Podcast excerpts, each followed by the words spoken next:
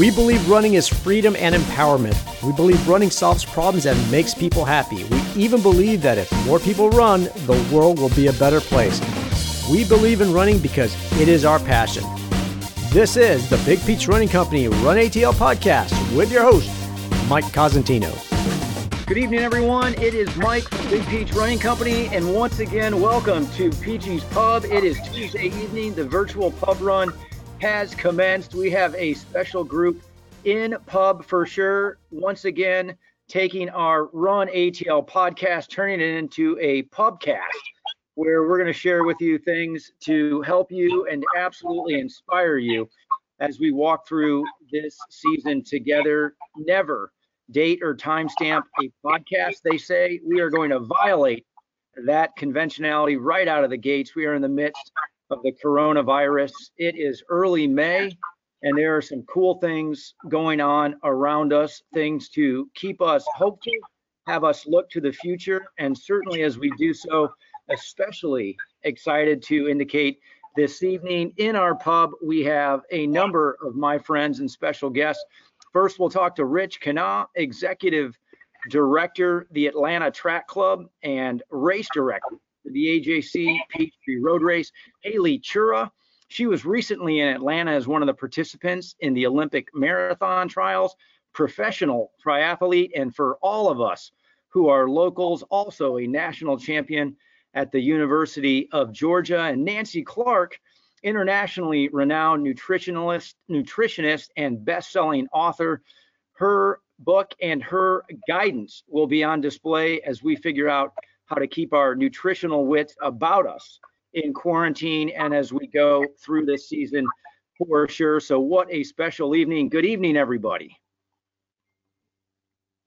So, Rich, I'm going to start with uh, with you because this week has been a big week, not just for Big Peach Running Company or Atlanta Track Club, but for all of the pedestrian active enthusiasts in and around the sport of running, certainly in the great state of Georgia as the Atlanta Track Club announced its plans amidst the pandemic with the AJC Peachtree Road Race. Specifically, you indicated that that race will migrate to Thanksgiving Day.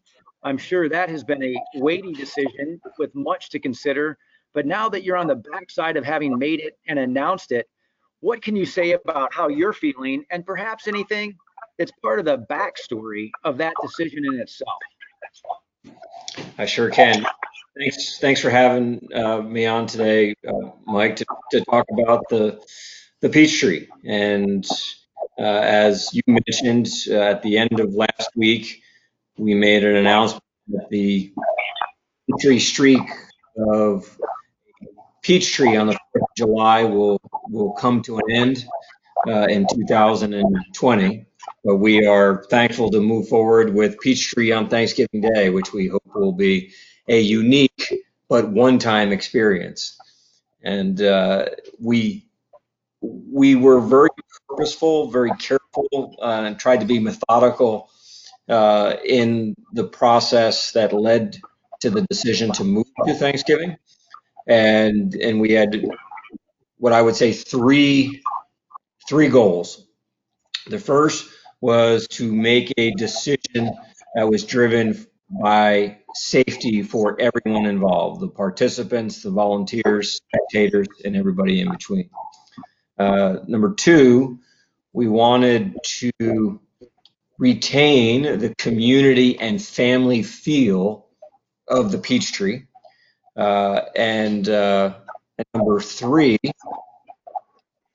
we wanted to make sure we minimize the impact of the Peachtree on area businesses who were already being uh, hurt by by this pandemic by COVID-19. So so choose a date where we would minimize the impact on on Atlanta businesses. So that that's where we that's that's where we were looking, and that's why we landed Thanksgiving Day. And the feedback has been very positive.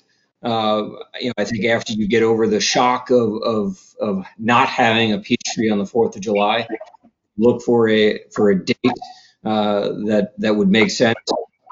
Thanksgiving is that date, and that's the feedback we've received. Well, I love the fact that you've already seen such a positive response. I think all of us as leaders recognize and in this season that it requires us to make difficult decisions, ones that may or may not be made out of popularity, but perhaps out of prudence or productivity, or certainly just out of principle. And you guys have now made that decision, I'm sure, with considerable difficulty. My next question for you, Rich, would simply be with the decision having been announced, even with the favorable response that you've already received, are there any other material changes to the race or even to the experience as we've known and rightfully as Peachtree has become that you would also maybe tell us about or might be part of the byline, but not to you where it's still very much part of the headline?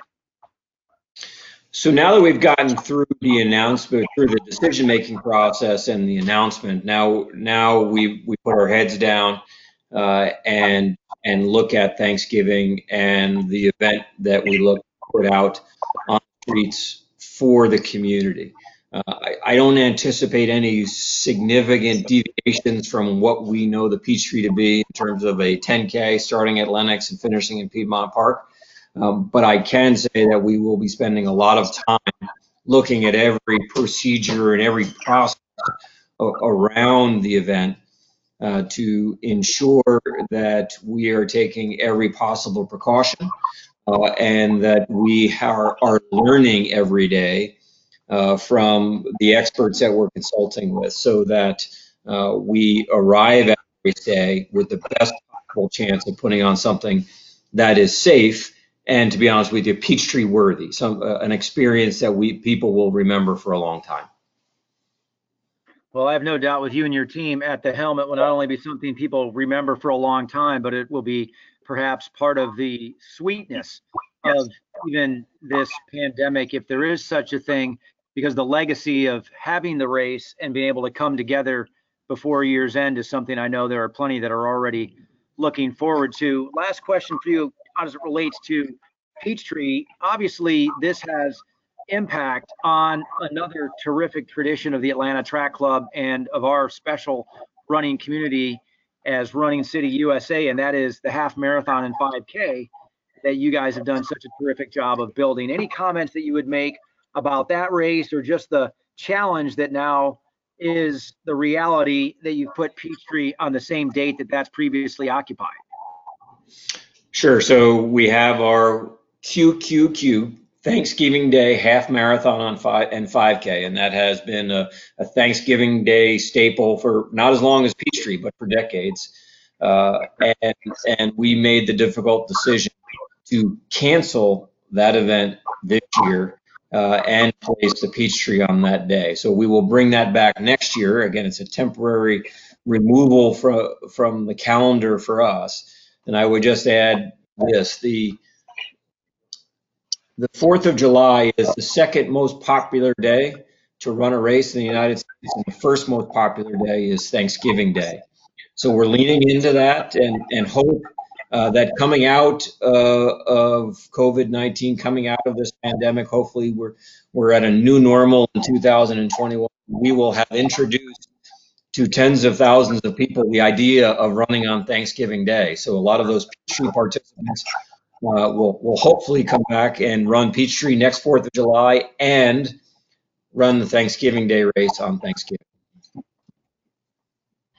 Excellent. Well, don't go anywhere. We're going to let you off the hook just briefly as we open up a couple of questions for who I would call as a resident expert for me and some things that I believe are going to be important for all of us to hear. But Rich, just know how proud we are of your team for not just making this decision and announcing it with such class, but also making sure that Running City USA is as alive and well as it ever has been even in the midst of this pandemic, you guys have put solid information out there as it relates to how to run through these challenges.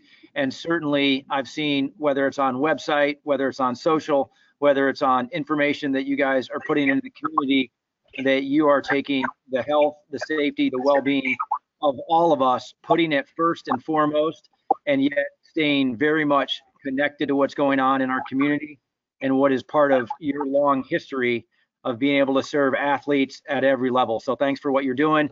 A proud Atlanta Track Club member for sure, even more so today perhaps than any time when the race was on the fourth. You're doing really, really good work.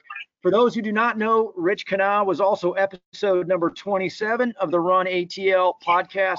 Check out more wisdom from Rich there. You may not know he was also a bronze medalist at both the World Championships and World Indoor Championships in 1997 and an Olympian on our 2000 U.S. Olympic team. More recently, helped put together, in my estimation, the greatest Olympic marathon trials in history. We're going to turn it over to one of the participants, our professional triathlete, Haley Chura, ran 254.25 on that special day.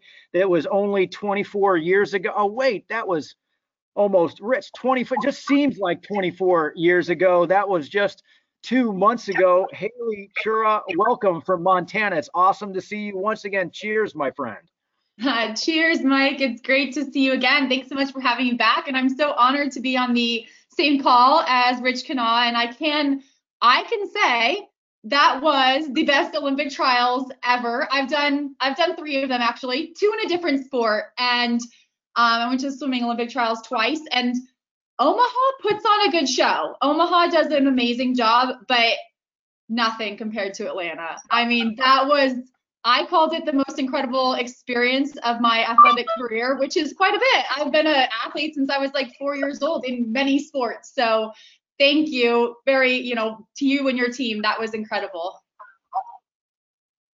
You made Rich blush. I love it. I'm going to have to save that for later. I'm glad we're getting this on video. It's tough to make him blush. But Haley, you mentioned and you took me right to where I wanted to go anywhere. We are all out of our routine. And I've thought about this. I mentioned to you before we fired up the mic that sometimes range is better than routine. And some of us, we just do the exact same thing day in and day out, week in and week out. And yet, you, like you said, you've made the Olympic trials three times. You've done it in two different sports. You've done it in a sport that you hope to be done in less than two minutes and a sport that you hope to be done in less than three hours. That is unbelievable range. And you must not, as a professional triathlete, get too often into a routine that you're not comfortable changing. So, as a place to start, how do you build such an affinity for that kind of range? For those of us who are out of our routines, what can we learn from a professional athlete where range is seemingly almost everything? I think a big part of that is is looking at obstacles as opportunities sometimes. So I would say if we take our current situation where all the pools are closed, and that's a pretty big obstacle if your sport includes swimming. But maybe this is a good time if you're a triathlete that you can work on your run or you can work on your bike and um, and I think that's something that I've been able to do a pretty good job of throughout my career is when I'm, you know, kind of in a situation where things aren't going exactly right, finding a way to make the most of it. And yes, sometimes it it doesn't mean that it was the best way, but again, doing the best you can with what you have. And and I do think that is something we can all be doing right now. Well, and you mentioned that you've got multiple sports that you're doing, and so do so many people who are part of our crew and part of our audience. What is it that you're doing right now, whether it's as part of the run, part of that staying fit as a world class swimmer, keeping your distance and keeping your fitness on the bike? What are some of the things that you've had to adjust that maybe tactics that we could use in one or more of those disciplines as well? As you mentioned, I do live in Bozeman, Montana, so we are able to run outside and pretty lucky that it's a pretty low population density, so keeping a social distance away from folks is pretty easy. That said, I still have been running different routes than I might normally run just to avoid humans. Um, and one of the cool things that's come of that is I've learned some new routes and I've really gotten to see my town in a different way and I've run down streets I may have never run down before. And it's really, there's some cool things that you get to see when you change up your routine, like you had mentioned. And um, I'm on the bike quite a bit. I ride a lot indoors. I'm a big fan of indoor cycling just for the safety and the time of time efficiency. And um, I just, I really like it. So that hasn't really been a problem. And then I, when we have a pretty rough winter here. And um, but even when I lived in Atlanta, I lived in Atlanta for 10 years, and traffic can be hard there. And so riding indoors, I think, is a great opportunity if you can't ride outdoors safely. And and then for swimming, I'm doing a lot of indoor swim workouts, which is mostly strength, stretch cords. It's not quite as much fun. It is. Uh, I'm able to sleep in a little later than I normally would to get to the pool, so there's a bit of a plus there. And um, but uh, it's nice that the days are getting longer because it's it's amazing to go for a morning run before anyone's out really and see that sunrise. I just think that they're again i'm i'm a fan of swimming. I'm a fan of other cycling and triathlon and other sports but there are a few things as great as going for a sunrise run anytime you know anytime that you can do that especially when it's decently warm so I saw Mr. Bob Wells give the thumbs up on that. I could not agree with you more, Haley. A sunrise run is terrific. One of the things that I have found to be a little bit surprising in this seemingly new societal schedule is that many are running later because I used to be able to go out for my run and I'm usually out by 6:15, 6:30 and I'd see others. Now I feel like many times I'm by myself and yet, if I'm anywhere where I can look out a window at noon or one o'clock, there go all kinds of people who are running and walking. I'm like, those might have been the people I should have seen at 6:15 this morning. Do you have the roads to yourself at that hour in Bozeman? Yes, for the most part, if I'm out at 6 a.m., there aren't too many people out, and and I love that. I've always kind of been a morning person, just growing up as a swimmer. I can I can sympathize or empathize with people who are new to this work from home life, and the idea that they normally run at 5 a.m. always in the dark, and the idea that they get to like wear sunglasses and maybe some sunscreen and go out in the middle of the day that's pretty tempting. So I I don't give those people a hard time. I think it's great to get your run in at any time and the evening run can be quite nice too. I I I must say, you know, you could do the the sun. Some people like the the evening run, or you know, you get all your stuff done in the morning and then just kind of blow off some steam with the evening run. So um, I think you know, as long as you're getting out there for the run and you get to enjoy a little bit of fresh air, it can be kind of nice. So I'm not going to shame anyone, but personally when I get myself out the door early, I never regret it. I mean, it the alarm the alarm can be hard. The alarm's hard for everyone. I've been getting up since I was, you know, for swimming since I was like 11 years old. The alarm's always hard, but once you're out the door, it's like magic sometimes. Well, certainly for that sunrise, I'm not so sure I would feel the same getting into a cold pool, but I absolutely agree with you as far as a run concern is concerned. And I agree, we have no prejudice regardless of when you get your walk or your run in first thing in the morning sometime midday, late in the evening, it all counts for sure. Haley, I had a feeling that you might say to Rich, thank you for what was done when you were last in town. And yet at the same time, I would say no matter who was a participant on that special day, Leap Day, February 29th, that with the way the city of Atlanta showed up, our visitors, our citizens, our fans, that the production was all world. And yet, at the same time, you and I have not spoken since you left town. And so I'd be remiss if I didn't ask you to just share a little bit of your experience on February 29th, because I'm already certain that you and 100% of the competitors would say that Atlanta crushed it. Crushed it for sure. I think that I don't even know if crushed it is a big enough word. It was, again, it was the most incredible experience of my athletic career. And I did not win. I got 304th, I think, you know, and it was still, and I won other races. So it's, but it was like, it was just incredible. And, and the, one of the big reasons I wanted to do that race and kind of step away from swimming and from triathlon was because it was in Atlanta. And, and you and I had talked about that. And so I kind of expected it to be good because I have run, I've run Atlanta Track Club races before. I know they know how to put on a race. But trials was next level. I just I can't even begin to describe it. And I feel like everyone who I've talked to about the race feels the same way. Just to have so many people cheering and to have this, you know, this city that I love and these roads that I love, like alive like that. And to borrow a term from another Atlanta sporting team, just like rise up for the Atlanta running community, which running communities, yes, we have a big, great community, but to see people coming out and cheering like that was just incredible. I've never had so many people cheer Go Haley during a race. And again, I was running in like 300th place. and I still had people cheering like crazy. I actually, one of the coolest things was, um, so when I, I swam the Olympic trials in 2004, and my roommate at the time, Kara Lynn Joyce, she made the Olympic team. She won the 100 freestyle and she made the Olympic team. And her parents now live in Atlanta, and they, her parents and her brother came out and cheered for me and another one of my University of Georgia teammates uh, Lindsay Erder, she and her dad came out and cheered. And I saw them and I wasn't expecting them to be out there, but these are people who cheered for me 16 years prior in a on the other side of the country in a totally different sport Olympic trials. And they were there in Atlanta cheering for me again. And the biggest compliment I think that anyone paid to me on that day was actually Lindsay texted me afterwards and she uh, she said, you know what? Like, I wish I was out there.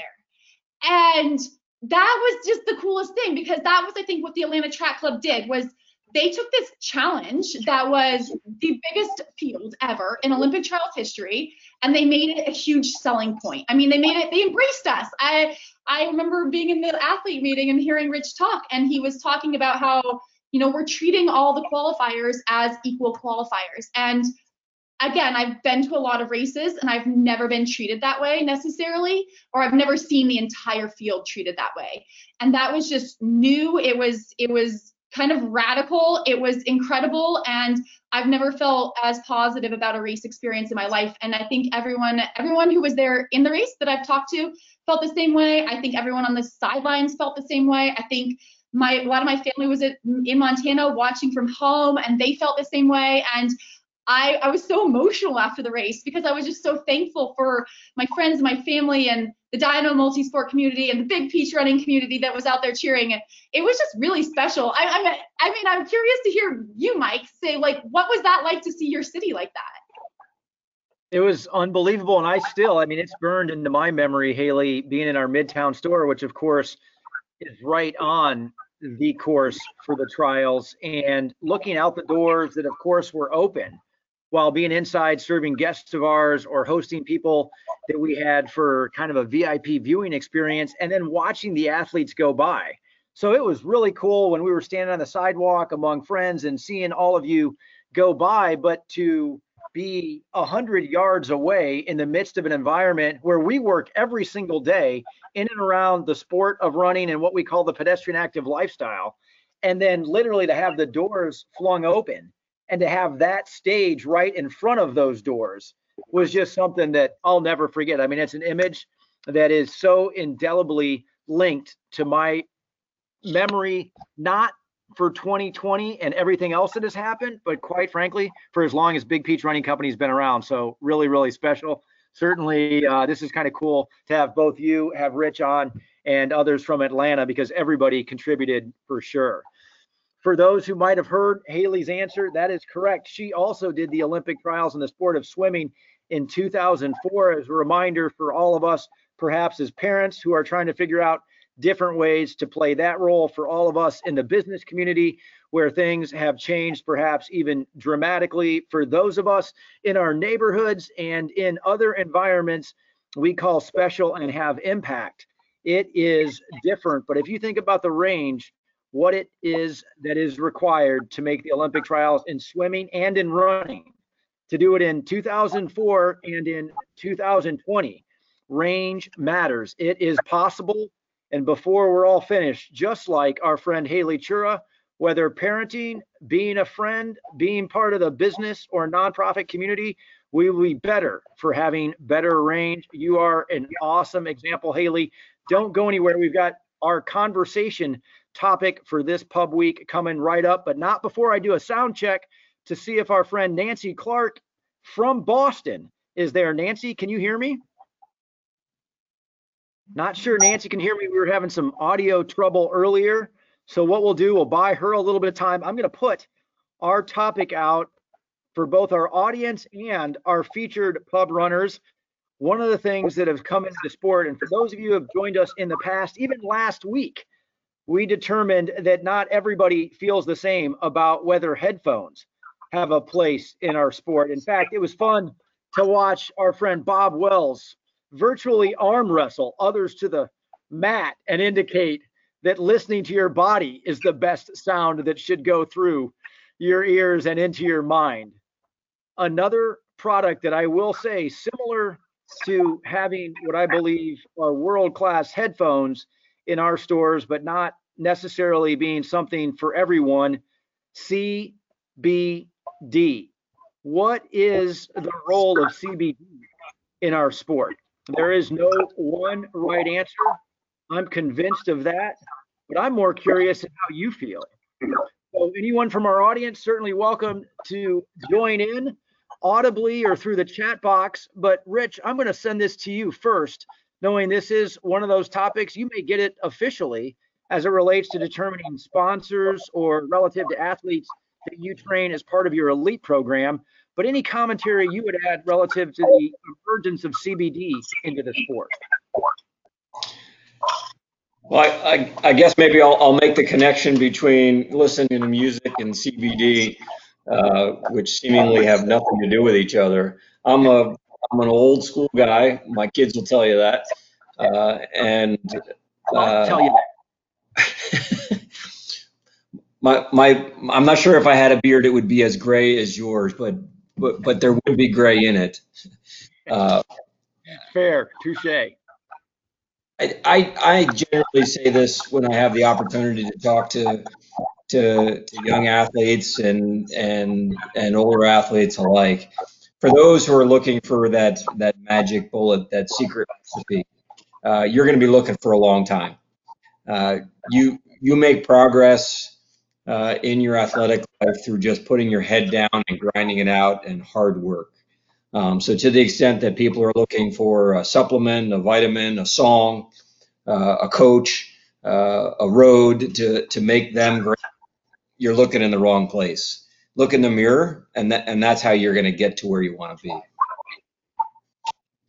Wow, I love it. Could not agree more. And I will tell everybody right now, one of my favorite videos on YouTube, and I'm not a big YouTube or video person, so the depth is perhaps lacking, but nonetheless, watch Rich Kenah at the Olympic trials in the 800 and the way that he grinded around that last turn for a spot on the team. My guess is that demonstrates what he just said. So, Rich, I know what you indicated, not only to be true in terms of how you feel, but how you live it out. So, really, really cool answer. Haley, you knew I was coming your way, professional triathlete, obviously very much a distinguished athletic career, even living out west, where some might say is much more connected with the history of cannabis and other products that get linked, rightfully or perhaps incorrectly, to CBD. As a Montanan and as a professional athlete, where is your head and heart relative to CBD days these days? As a professional athlete, I I don't use any CBD products and I don't advise any of my athletes to use CBD products. There was a fairly high profile professional triathlete who tested positive like a few days before our most recent or the half Ironman 70 70.3 World Championship last year for and she attributed that to CBD cream and whether or not it was actually CBD cream or it wasn't, I think that is a cautionary tale that it's just not worth the risk for me. And um, you know, I think that when you toe that gray line, I'm just not a gray, I'm not a gray person, you know, in the sense of like, I'm gonna see if maybe this will work. I'm much more of a black and white. Either, you know, it's it's totally legal or it's totally illegal. And I feel like if it's in the gray area, which I think is kind of where CBD creams are right now, then it's not for me. Right on. It looks like, based on Rich's acknowledgement, that he would agree. And it appears that our next featured pub runner, Nancy, I can see you. Can you hear me? I can hear you. Can you hear me? Yes, we can. It's awesome to see you. Have you heard this discussion that we were having as you connected relative to CBD? So maybe you were just waiting for what we would call perfect timing. And the world's foremost nutritionist, does she have a perspective before we get into some other things we wanted to talk to you about during this interesting season that we're all in the midst? But any perspective as your particular field of choice and expertise on CBD might give us? CBD, I think it's gotten a lot of positive feedback from a lot of people. I mean, I my dog takes CBD because it's got it's got hip pain.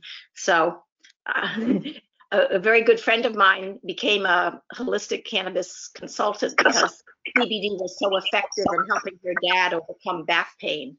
And um, so I wasn't, I was busy trying to get my camera going and the mic going. So I don't know what the conversation entailed regarding athletes, but I, I, I see no harm and I see good. Excellent. Well, and where the conversation entailed, we know that there are certain things, and we just, since we're having a pub run, we know that conversations where not everybody's going to feel the same, those should almost be reserved for the pub, virtual or otherwise. So each week we've taken a different topic and just tried to stir the pot a little bit and get mm-hmm. different points of view and different perspective. But one of the things that I know we can all benefit that would be absolutely universal is it's pretty well documented at this point that people during quarantine are struggling perhaps with making consistent or perhaps even good food and nutrition choices. So this obviously wasn't something that any of us would have foreseen. And yet at the same time, here we are, perhaps in isolation, perhaps quarantine, certainly at home more than what we were previously. I would love to hear from the world's expert, in my estimation, as to things we should keep in mind, knowing we're in our kitchen or at least nearby more often, and what you might suggest so that our nutritional routines don't fall apart during this season. Okay, let me just, can you hear the noise in the background? I cannot. Yeah, okay, I was just gonna go. Turn it down. I love it. That's why we're in the pub. That's exactly right. That's Yeah. why we may never go back to slickly produced podcasts. This is much more fun. Yeah, it, it's interesting what's going on in quarantine because people, uh, there are different reactions depending on your level of peace with food. So the people um, these days are saying, I'm so sick and tired of cooking. I'm so sick and tired of eating. My whole day revolves around breakfast and then what's for lunch and then what's for snack and then what's for dinner. And all I do is think about food because food has become the the peg post in the day. Whereas before it's like, oh, no time for breakfast, and I'm just grabbing this, and I'll pick up something there, and you know the kids have sports at dinner time, so we'll just get some pizza. And people, you know, meals were swept under the rug, and now they're like, the dining room is set up.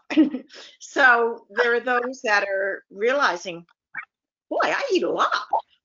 And it's not that they're overeating, they're just acknowledging what they're eating. So that's one set of people. There's another set of people who are petrified of getting fat um, and overeating and gaining weight, and they might be being very restrictive night, right now. It's like no cookies in this house. Um, and there are others that are just like enjoying life and if they feel like eating cookies, they're eating cookies. Feels like there's not much else to do right now. But there's this rumor going around about the COVID 19, like freshman 15. And apparently, the average amount of weight that people might have gained is like one pound. So even if you're exercising less, it doesn't mean that you're like getting fat. But what do you see? What's your relationship to the So to the, the one thing so far so good and for those who've not listened to nancy clark we had her episode number 68 and 56 and 68 i recall especially well because of the fact that she helped me get past my binge tendencies in the holiday season around peanut butter blossoms by giving me a license that i hadn't previously given myself. And so mm-hmm. now one of the things and i'm going to take a quick departure before asking this question. You reminded me, Nancy, by giving indication to whomever else is your house about, hey, don't be too loud. If you have a mute button and you're not on, please don't be afraid to use your mute button so there's not any background noise just for the production quality of this. Secondly, Nancy, the thing that I think is here to stay, working from home. I'm not so sure that office complexes will ever go back to the same number of people in the hallways, in the cubicles, on each floor as what we've had in recent past. I think the same is true for corporate campuses and perhaps even for those work environments that were temporary or meant to be somewhat mm-hmm. co-working space. I think that has changed. I could be mm-hmm. wrong. It's not my area of expertise. But what I do say with confidence and asking you is now that there's this possibility we're all going to be working from home more often, how do we maintain a level of productivity in our work while also being so much more from a proximity standpoint connected to where there's easy access to our refrigerator, easy access to our pantry, easy mm-hmm. access to what we purchased over the weekend, but it's not the weekend anymore. It's mm-hmm. Tuesday and we're working. Any guidance that you would give us along those lines? Well, in terms of productivity, it's my understanding that the research shows that people can work from home and be just as productive.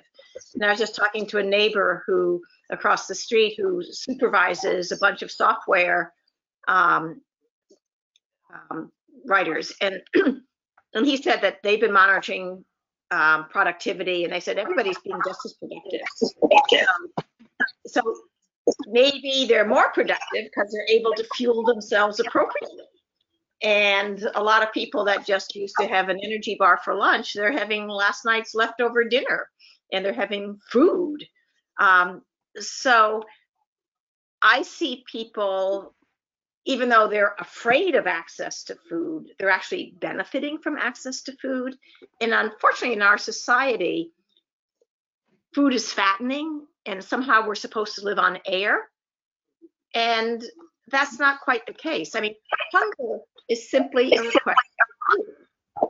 So the analogy is you have a car, you put gas in it, it empties, the light comes on, you put in more gas, it empties, the light comes on, you put in more gas, it empties, the light comes on.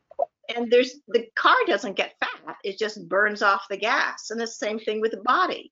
You put in food, you put in your breakfast, you burn it off, you get hungry. It's time for lunch. You put in lunch, you burn it off, you get hungry. It's time for an afternoon snack.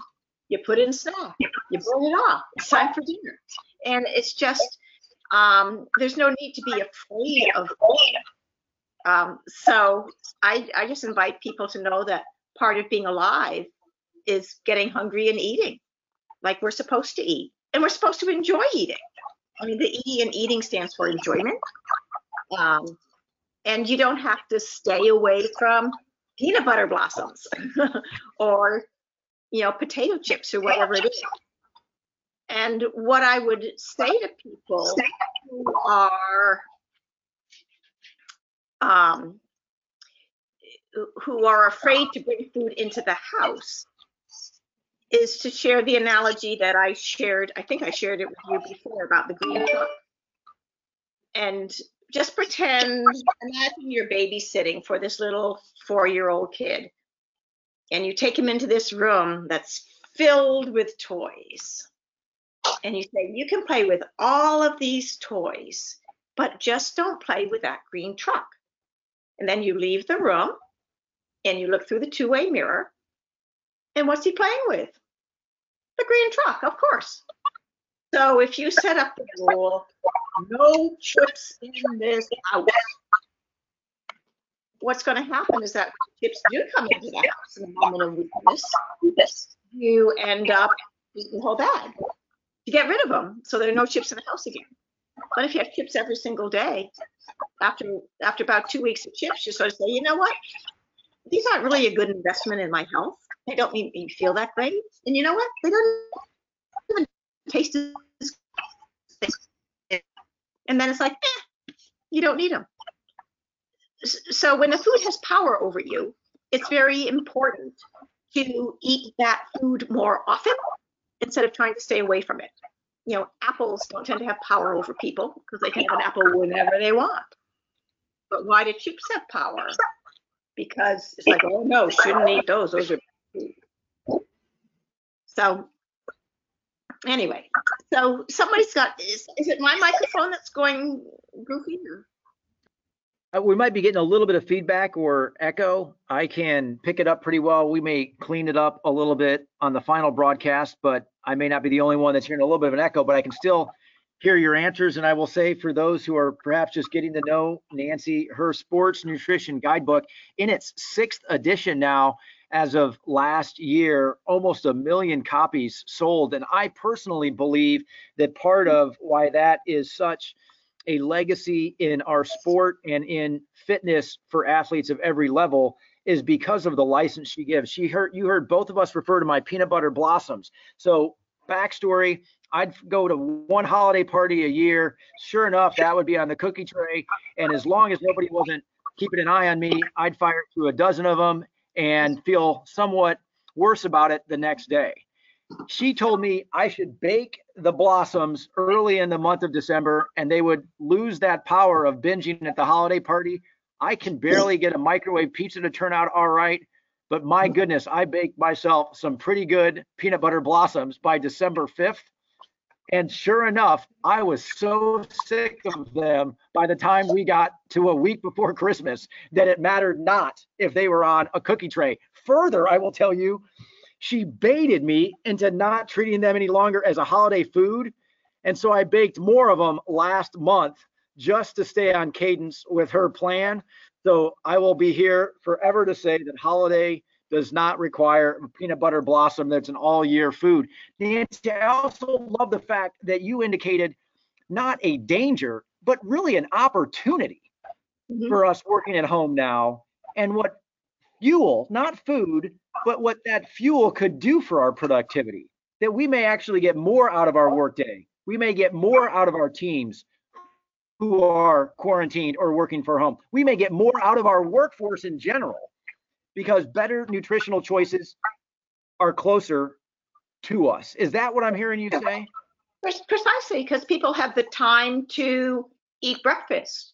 They make the time for lunch. I mean, otherwise it's just nonstop work all day. So you sort of take like a lunch break, maybe go out for a run, or, you know, eat real food. And you've got time to have a, a pre-run snack. Um, and you're fueling up so that it, it you know, just think back to your work days when you commute to work. I mean, how many people just dread, okay, it's 3.30 in the afternoon. I leave at 4.30 and the last hour is totally unproductive because people are just lagging on energy because there's nothing to eat I didn't bring any food. So we'll see. I don't know, but does anybody, Haley, do you have any any comments about food and being stuck at home and how you're confronting with it?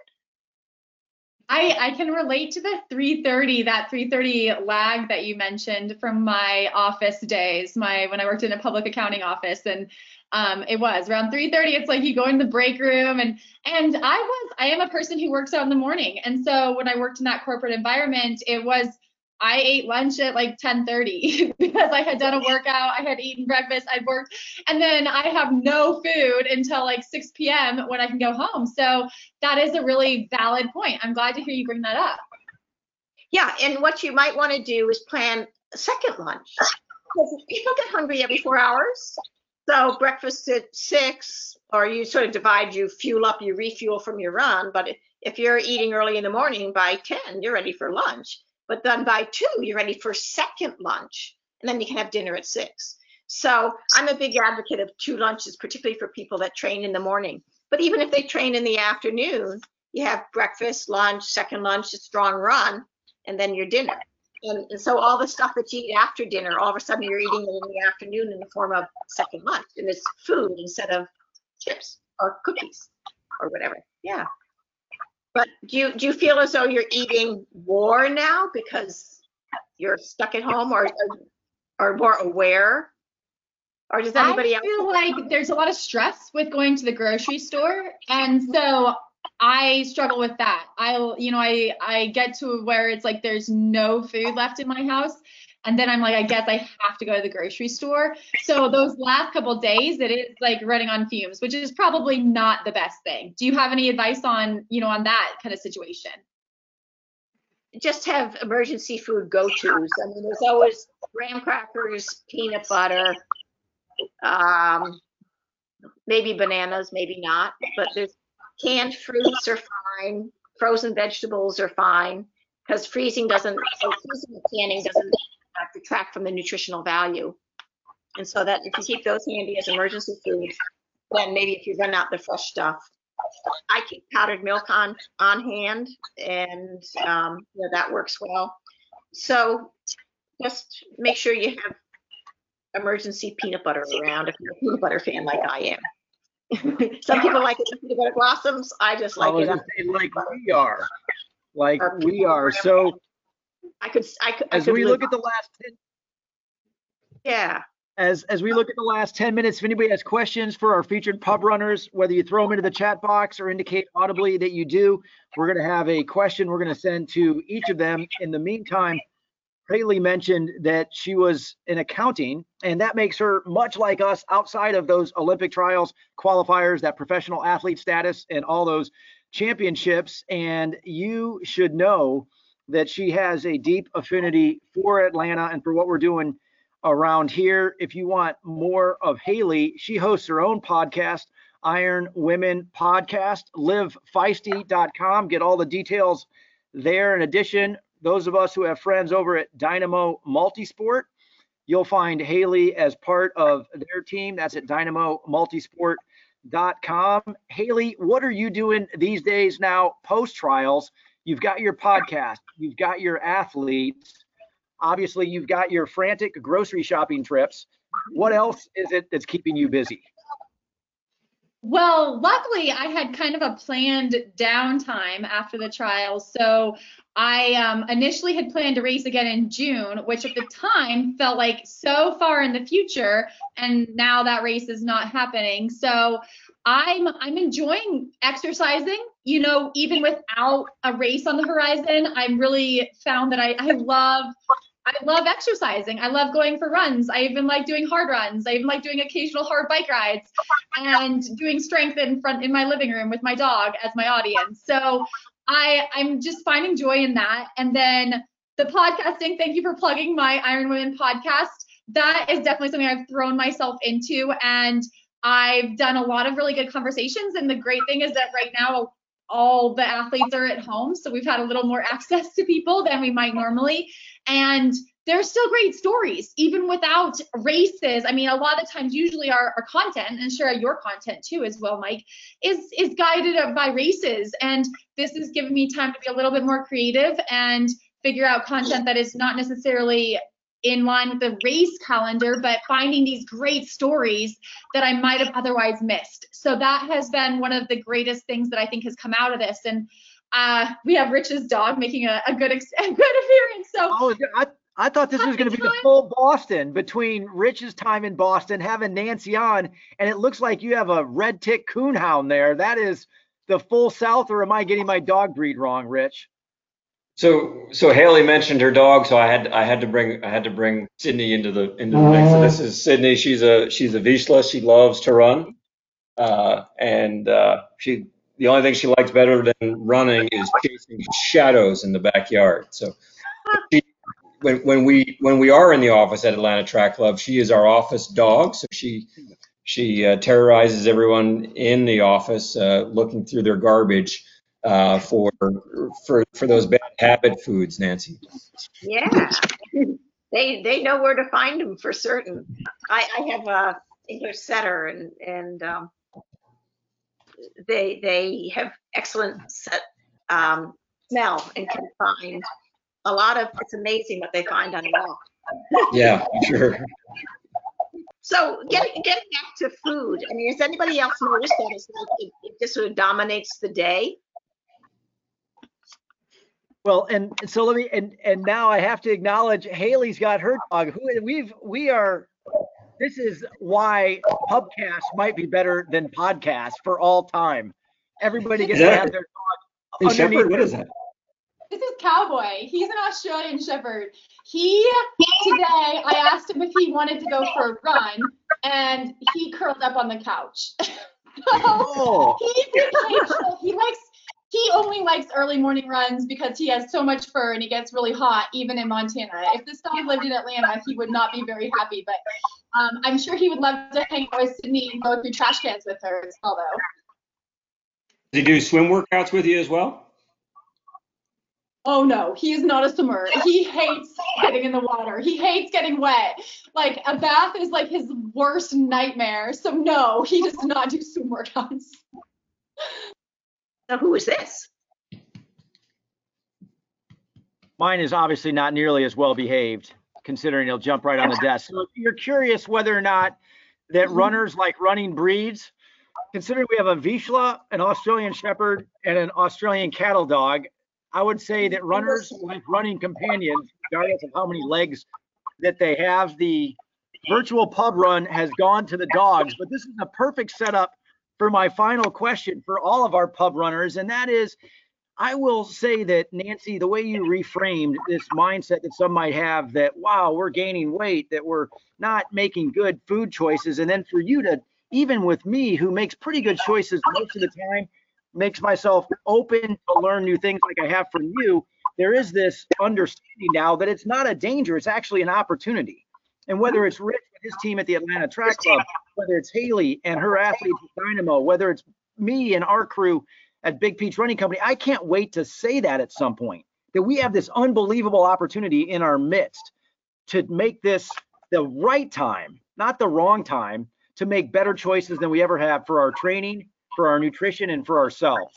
Super, super cool. I will also remind everyone if you didn't hear, Frozen was the recommendation that she made to Haley as an emergency food store. My goodness, how cool is that? She indicated nutrition remains largely the same. And to have that stuff nearby, vegetables or fruit for a smoothie or a snack, wow, that is something that you always give me something I can take with me, immediately put to use. You've done it yet once again. So before we go to this, this question, I'll ask the audience once again, if you're aware, here it comes, Bob Wells first. This is what boldness looks like, going first. Question for Rich. Are you ready, my friend? Yes, I am. Any perspective on what the next Atlanta Track Club event might be and how it might be modified to keep members, participants, volunteers, and staff safe? What a great question. What's your thought on that, Rich? Well, I I've required a lot of nutrition over these last couple of weeks, just with all the the brain cells that I've been burning, trying to figure out how to how to deliver an event uh, that that takes everything that Bob just mentioned in mind. Um, so so the track club is is currently reimagining its calendar for the balance of 2020 uh, trying to figure out what what what that event in quote looks like. Uh, and if it sounds like I'm ducking the the, the question, I am. Um, we, we, we will hopefully very soon announce what our events will look like for the remainder of the summer. Uh, and what I can say is they they will they will deliver um, sort of a combination of of the traditional in quotes event uh, and marry that with virtual. Uh, before before COVID nineteen was a thing, I was not a believer in the virtual event. I thought was a bit of a, a gimmicky approach for some organizations to create new revenue. Um, but what we found through our Atlanta Women's 5K just a couple of weeks ago is you can deliver a unique experience and you can find ways to motivate people to get out the door. Uh, so that that is our focus is, to find ways to get people out the door, uh, which really is our mission at Atlanta Track Club to get people moving, running and walking, no matter how fast, uh, to get healthier. So, short answer, Bob. Stay tuned uh, and you'll and you'll see a reimagined summer for Atlanta Track Club soon. For those who have not seen the video associated with that virtual Atlanta Women's 5K, do yourself a favor, check that out. Of course, you can learn more about the Atlanta Track Club at atlantatrackclub.org, not just their events, but all the cool things they are doing in and around the community. Rich and I have always found common ground, and certainly organizationally speaking, Big Peach Running Company our mission to grow, support, enhance the pedestrian active lifestyle in and around Atlanta.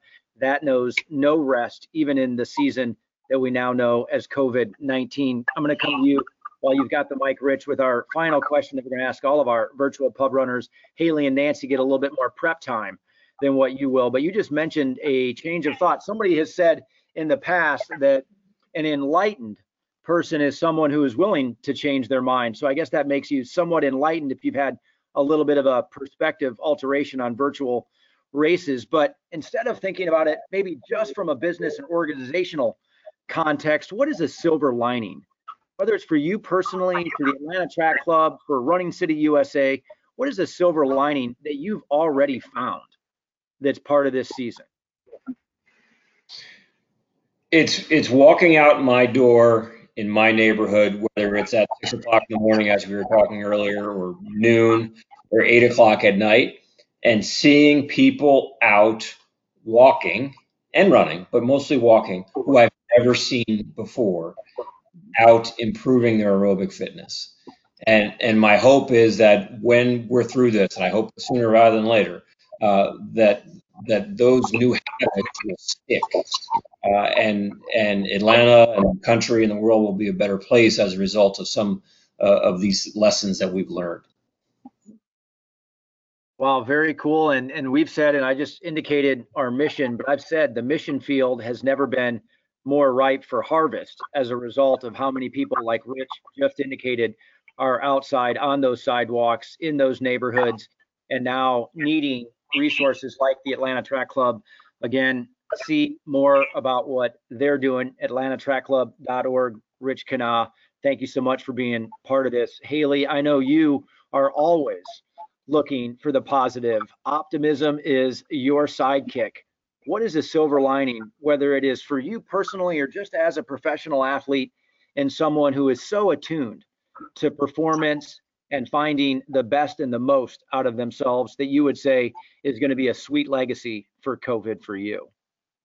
Well, my first thought was that maybe I will be able to run an Atlanta Track Club virtual race from Montana without the plane ride. And um, although I do love visiting Atlanta, I was actually supposed to be there this past weekend for University of Georgia reunion. So obviously that did not happen. But um, I think that could be kind of a cool thing. Like you can actually have a bigger event and have more people participating that wouldn't otherwise get to with these virtual events. I haven't done a virtual race yet just because I mentioned I kind of took a break, but I kind of like the idea of, of a virtual race. And I think it might be a cool thing to try that. And I can run a course that wouldn't normally be a race course and I can do it at a time of day that wouldn't be a normal race time of day.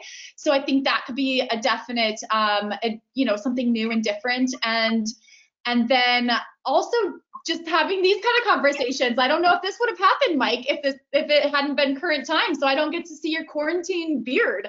You know, if uh, if uh, if if it wasn't for the coronavirus. So I think I've had a lot of these Zoom calls with some of my my teammates from past times from you know dynamo and all that kind of thing and it's helped with those connections so that as well has been kind of this i'm enjoying this is right now well we are now podcast siblings as well. Again, don't forget to check out the Iron Women podcast with Haley Chura and Live Feisty, Haley, HaleyChura.com. And of course, as we always say, we certainly appreciate all of our friends at Dynamo Multisport. Haley, thanks for being part of the Atlanta community. Even if it is from a thousand plus miles away, you are still one of us. Go Bulldogs. I know that is something that you still believe, even in Montana. So, Nancy, you know the question. You always give us something to think about. And I believe that some of my nutritional silver linings have come specifically from you. But even if it is not connected, to nutrition or food choices or now productivity that might be right in front of us because we're actually closer to our refrigerators and pantries. What is something that you would say is a silver lining you already recognize as part of this pandemic? A silver lining that people have time, myself included, and they're doing lots more cooking I can't buy flour or yeast in the grocery store going on a month now because everybody is making bread. And this is wonderful that you have families cooking together. I know of other families where they have four teenagers at home. They have cooking competitions at nighttime.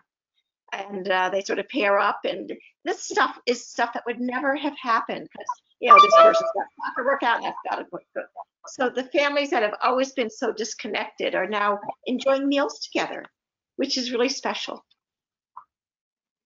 Wow, that is really cool. And as a parent, as somebody who has this good fortune of being around his family and his own dinner table with his family more often than what I have any month of April or May previously, my goodness, thank you for reminding me of that privilege, not just for you, but perhaps for all of us, and certainly for me. For those of you who want to learn more about Nancy, nancyclarkrd.com. Again, if you do not already have it in your library, do yourself the favor. Nancy Clark's Sports Nutrition Guidebook, all kinds of editions out there. The most recent is the sixth edition. It has all kinds of content that has not been in previous editions. You just keep adding value to what every one of us who are serious about our nutrition and want to get more serious about it think about every day. Nancy, thanks for being part of that.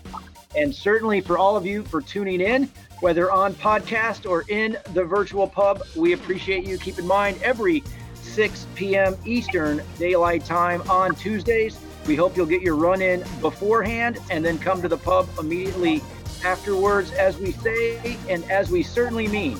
Nowadays, perhaps more than ever, may your best miles be those covered on foot.